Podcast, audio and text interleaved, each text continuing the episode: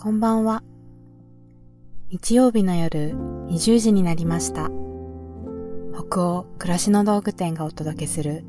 エッセイラジオのお時間です。一日を無事に終えてほっと一息つきたい時に明日を思いながら眠りにつく前の BGM 代わりにそんな願いを込めたこのラジオ番組は20時のお疲れ様をテーマに当店のメールマガジンで配信してきた様々な書き手の皆さんによるエッセイを声でお届けするものです。さて、今夜お読みするエッセイの書き手は自然の国保育園園長の斉藤美和さんです。読み手は北欧暮らしの道具店のスタッフ鈴木がお送りします。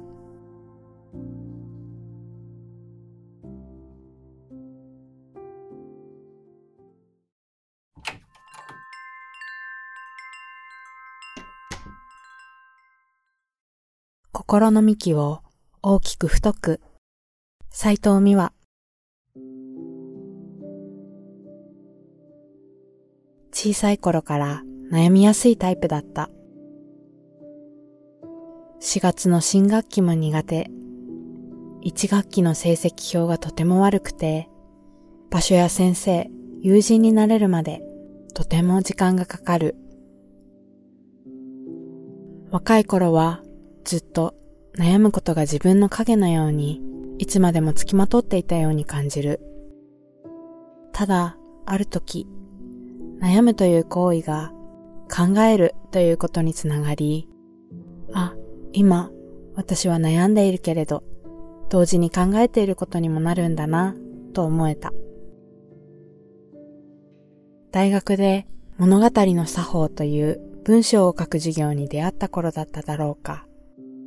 恋人に振られてしまった頃だっただろうか。自分の気持ちを言葉で表現することで悩むということに少し光が当たったのかもしれない。苦しい気持ちを一旦自分の心の大事な部分に置いておくことを覚えた。もちろん、心に置いていたものを開けてみたり、不意に誰かに開けられたり、そんな時もある。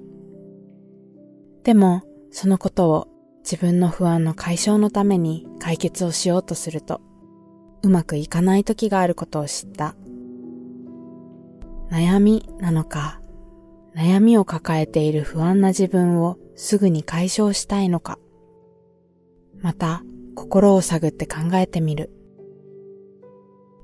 あまりに私の気持ちに焦点が当たりすぎると苦しくなる。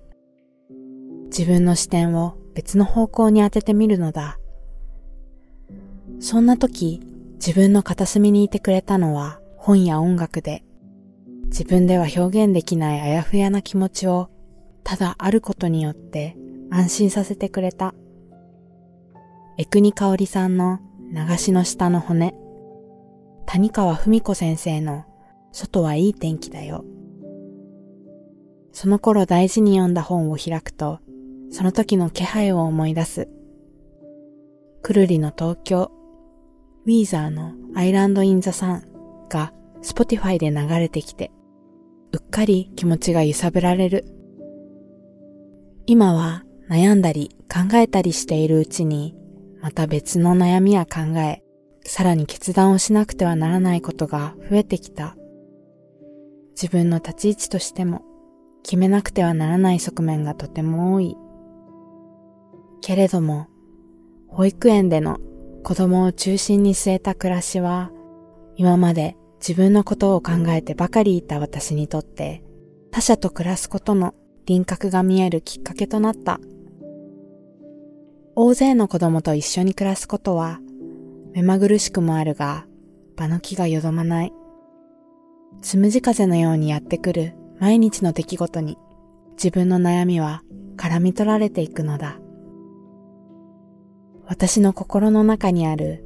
子供中心という大きな木。どーんとおおらかに構えて、あははっと笑っていきたい。泣きたくなる夜もあるけれど、心の幹を大きく太くして、これからも子供たちにどんどん木登りしてもらえるように大切に育てていこうと思っている。